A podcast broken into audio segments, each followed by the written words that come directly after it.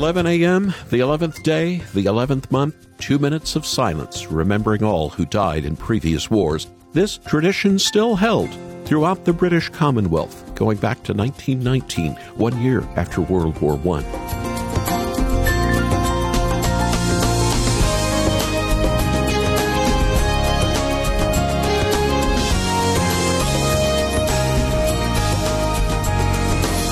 Originally called Armistice Day, Canada calls it Remembrance Day, and America uses the term Veterans Day.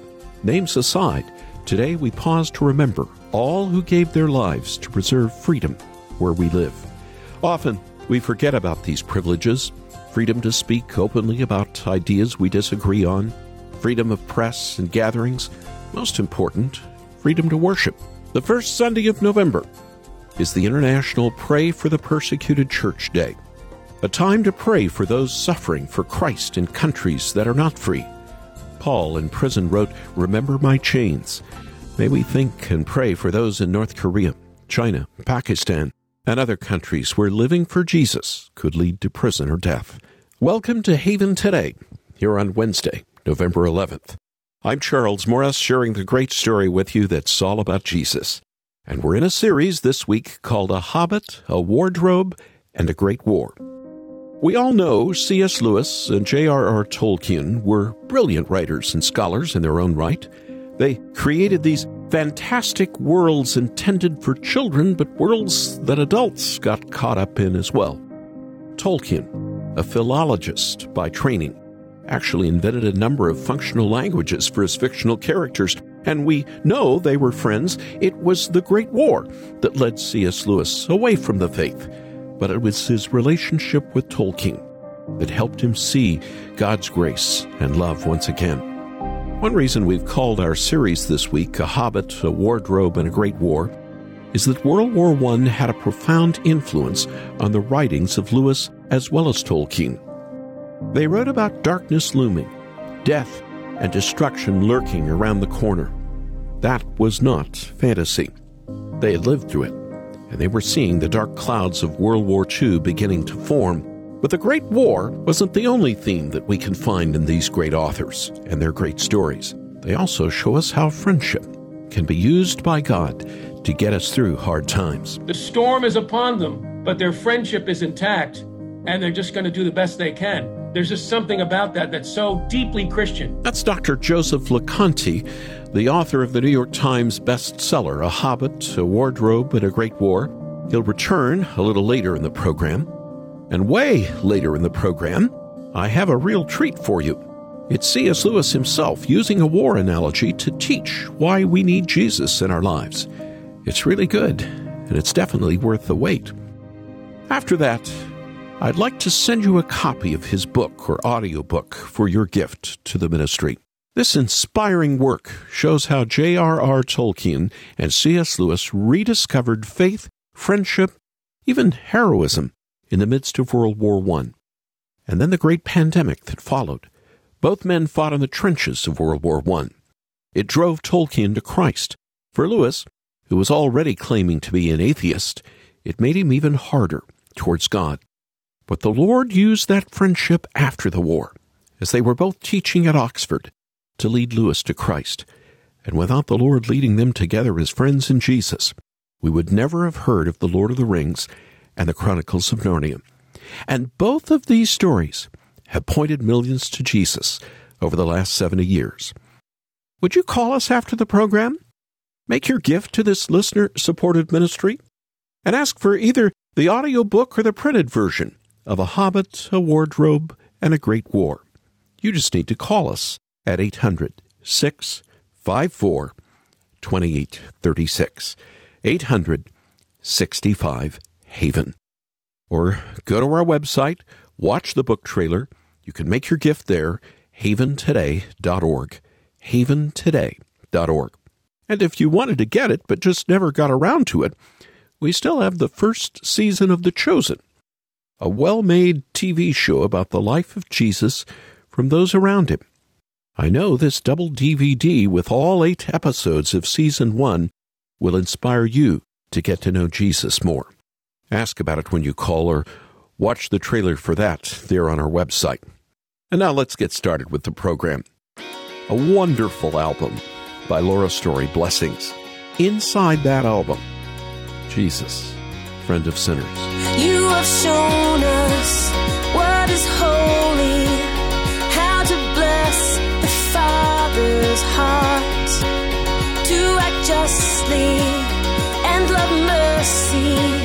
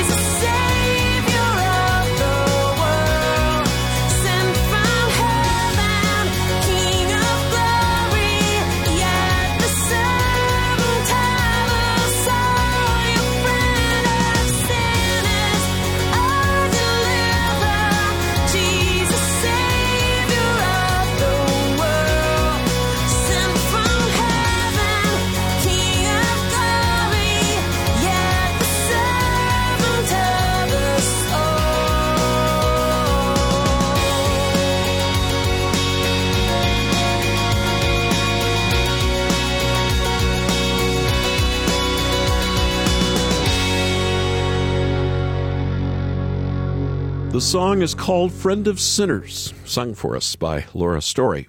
We haven't had that in a while here on Haven today, and a program we're calling A Hobbit, a Wardrobe, and a Great War. My name is Charles Morris. Amidst the darkness and the looming disasters of the 20th century, both Lewis and Tolkien communicated to the world the deep, deep power of friendship and loyalty. Where would Frodo be without Samwise, faithfully walking with him every step of the way, and even carrying him when he wasn't strong enough to carry himself? Peter, Susan, Edmund, and Lucy in the world of Narnia constantly coming to the rescue and coming through for each other. In fact, Samwise the Hobbit resembles so many of Tolkien's friends from the war. A genuine, sincere hero that was willing to put his own life on the line to help his friends succeed. If there's one thing our children and we can learn from these great stories, it's the power that friendship has. Of course, we learn that from Scripture as well, don't we? David had Jonathan.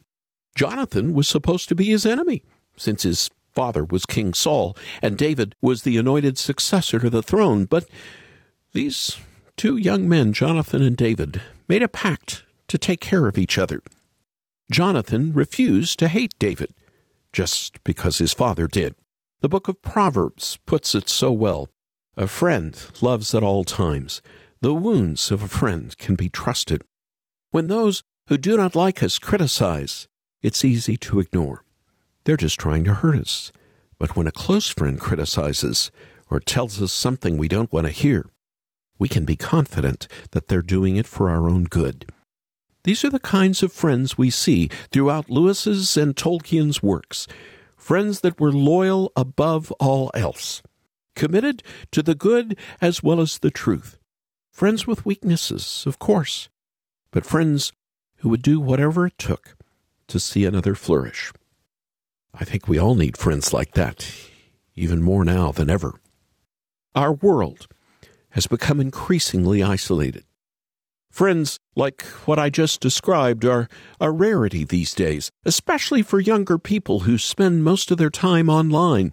But Scripture reminds us that Jesus isn't just our Lord, and He isn't just our Savior. He's our friend, and He loves us and cares for us, and He's absolutely committed to our good. That kind of friendship will change your life. Powerful friendship is what we find when we come to the Lord. And it was this kind of friendship that C.S. Lewis and Tolkien had, but it wasn't just with Tolkien. The past few days we've been hearing from Joseph Loconte, author of A Hobbit Wardrobe and the Great War, a historian and a scholar of all things Narnia and Middle Earth.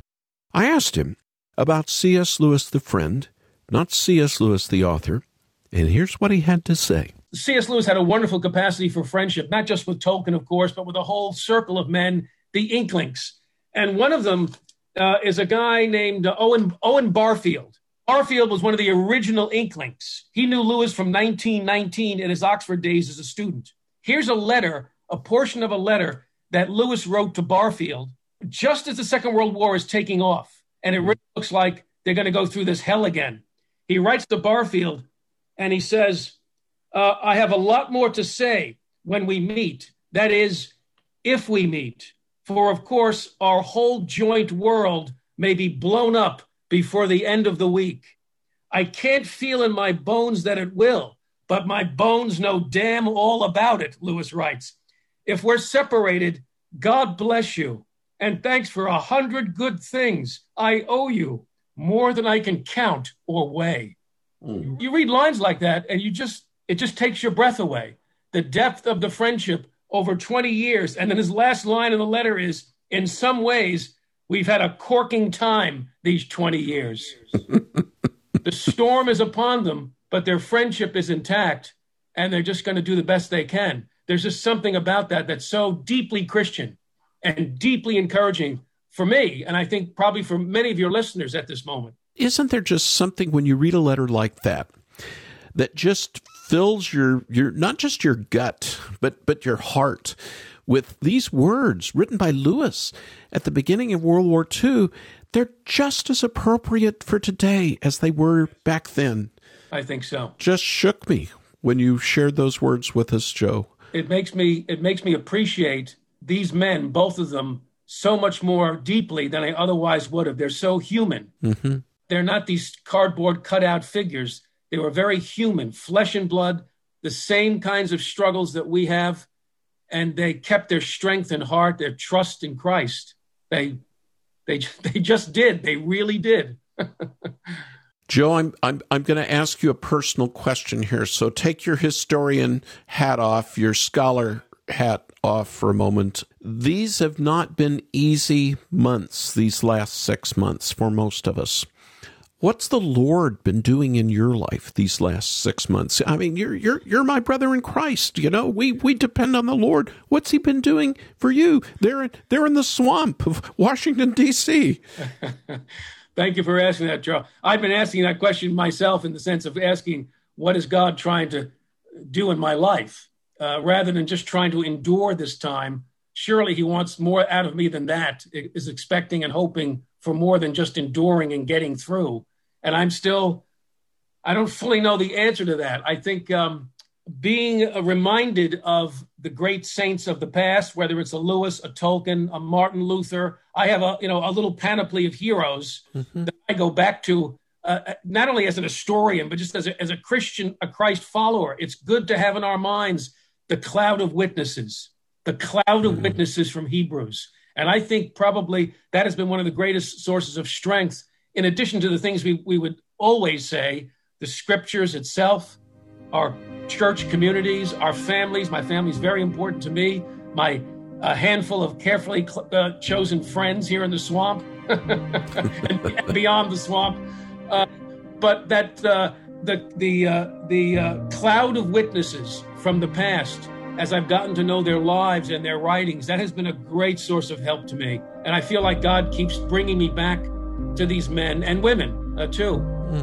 Thank you for being back with us on Haven today. Well, thank you, brothers. Right back at you. I hope to be back again soon. God bless all you do. This is Haven Today, and I'm Charles Morris. The friendship that Lewis was able to build, the friendships that he and Tolkien wrote into the stories of Narnia and Middle Earth, remind us of the great cloud of witnesses that Joseph just mentioned. The great cloud of witnesses, found in Hebrews 11. It shows men and women on a journey, not a journey to destroy a ring in Mount Mordor, like Frodo, not a journey to find Aslan or defeat the White Witch, a journey to a heavenly city whose foundations are eternal, whose builder is the Lord Himself. As the ring is finally destroyed and Middle Earth is freed from the darkness that threatened its very existence, Frodo was surrounded by a cloud. Gandalf, Aragorn, Legolas, Gimli, Bilbo, and yes, Samwise. It's a picture of the end for us Christians. We are surrounded even now by faithful witnesses and those who have gone before us. We walk toward the heavenly city, not facing the threat of eternal darkness, but full of the hope of eternal life. And as we walk, we have our friends, and our truest friend, the better Samwise, who didn't just risk his life, but freely gave it up also we can reach the end successfully. We walk by faith right now, trusting in Christ, knowing that one day that faith will turn to sight, and we will be welcomed into the joy of our Master in the city that He has built for us to live and to even laugh in for the rest of eternity. On that note, evangelical churches in England singing this Remembrance Day, Veterans Day hymn with words taken from Psalm 46. It's even become a coronavirus hymn. God is our strength and refuge, our present help in trouble. And we, therefore, will not fear, though the earth should change, though mountains shake and tremble, though swirling floods are raging. God, the Lord of hosts, is with us evermore.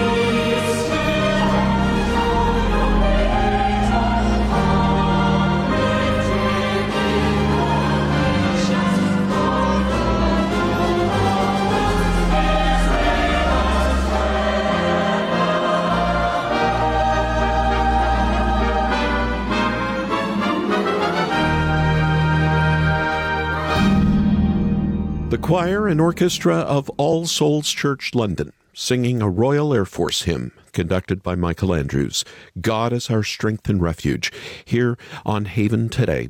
I'm Charles Morris, part of the church's Festival of Hope that we used a couple of months ago.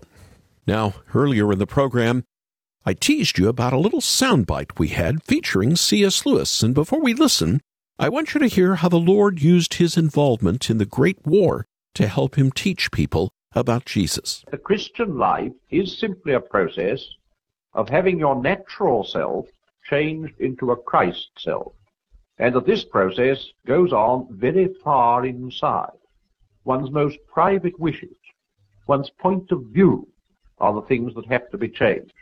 That's why unbelievers complain that Christianity is a very selfish religion. Isn't it very selfish? Even morbid, they say, to be always bothering about the inside of your own soul, instead of thinking of humanity. Now, what would an NCO say to a soldier who had a dirty rifle, and when told to clean it, replied, But, Sergeant, isn't it very selfish, even morbid, to be always bothering about the inside of your own rifle, instead of thinking of the United Nations? Well, we needn't bother about what the NCO would actually say. You see the point? The man is not going to be much use to the United Nations if his rifle isn't fit to shoot with. In the same way, people who are still acting from their old natural selves won't do much real permanent good to other people. Let me explain that. History isn't just a story of bad people doing bad things. It's quite as much a story of people trying to do good things. But somehow something goes wrong. Take the common expression, cold as charity. How do we come to say that? From experience. We've learnt how unsympathetic, patronizing, and conceited charitable people often are. And yet, hundreds and thousands of them started out really anxious to do good. And when they'd done it, somehow it just wasn't as good as it ought to have been. The old story. What you are comes out in what you do. A crabapple tree can't produce eating apples. As long as the old self is there, its taint will be over all we do. We try to be religious and become Pharisees. We try to be kind and become patronizing. Social service ends in red tape and officialdom. Unselfishness becomes a form of showing off. I don't mean, of course, that we're to stop trying to be good. We've got to do the best we can. If the soldier's fool enough to go into battle with a dirty rifle, he mustn't run away. But I do mean that the real cure lies far deeper. Out of ourselves and into Christ we must go. That was C.S. Lewis from his lectures on the BBC in World War II. Later, those lectures were turned into the book that's still out there today called Mere Christianity. But do you see how he was able to use his war experience, even something as simple as a soldier cleaning his gun, to point people to Jesus? Both C.S. Lewis and J.R.R. Tolkien fought in the trenches of World War I. They saw their friends and strangers die daily. They each felt the darkness and despair closing in around them. Both cried out for hope, and God answered them, drawing them to a profoundly deep faith in Jesus. Tolkien first, and then later Lewis, as he befriended Tolkien at Oxford. But up until now, no one has ever looked at the influence that the Great War had on their lives. So when my wife first discovered Joseph Loconte's book, A Hobbit, a Wardrobe, and a Great War, I got excited, to say the least.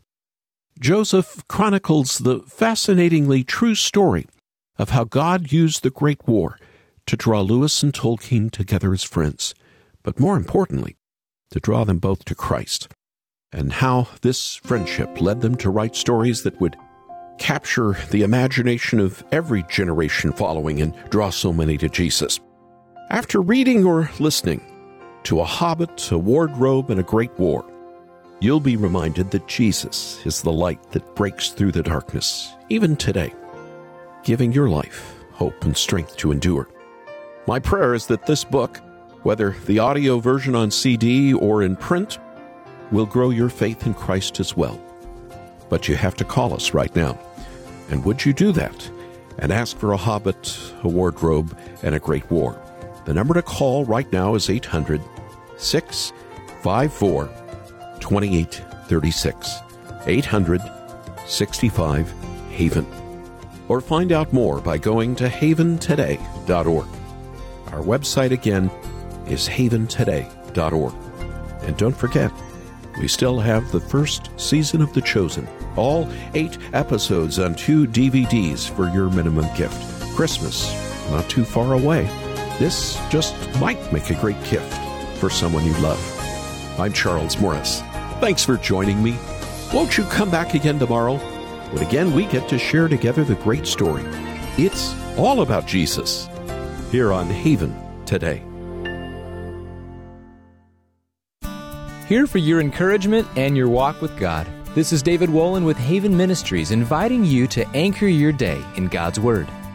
Why would God let this happen? Every Christian I know who goes through a time of suffering asks that question. I certainly have. You probably have too.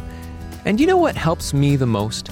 It's not usually a direct answer to my particular why question, but simply remembering. Remembering that the same God who sometimes allows me to suffer, suffered himself. And what Jesus endured for me and for you far exceeds anything we'll ever have to face. And today, he reigns in glory, which is a hope extended to us as well. Romans 8 18. I consider that our present sufferings are not worth comparing with the glory that will be revealed in us. You can start receiving Anchor Devotional in print at getanchor.com.